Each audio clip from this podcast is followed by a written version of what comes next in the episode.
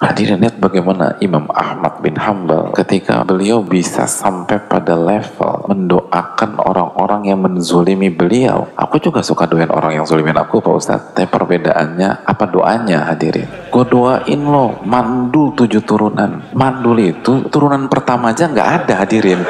Kok bisa tujuh itu loh? Itu mengerikan. Imam Ahmad di penjara, dicambuk, dia doakan yang baik. Ketika ditanya, kenapa kau demikian? Boleh mengatakan apa? Emang saya diuntungkan ya? Kalau ada orang diadab gara-gara dia zolimin saya, kan saya nggak diuntungkan.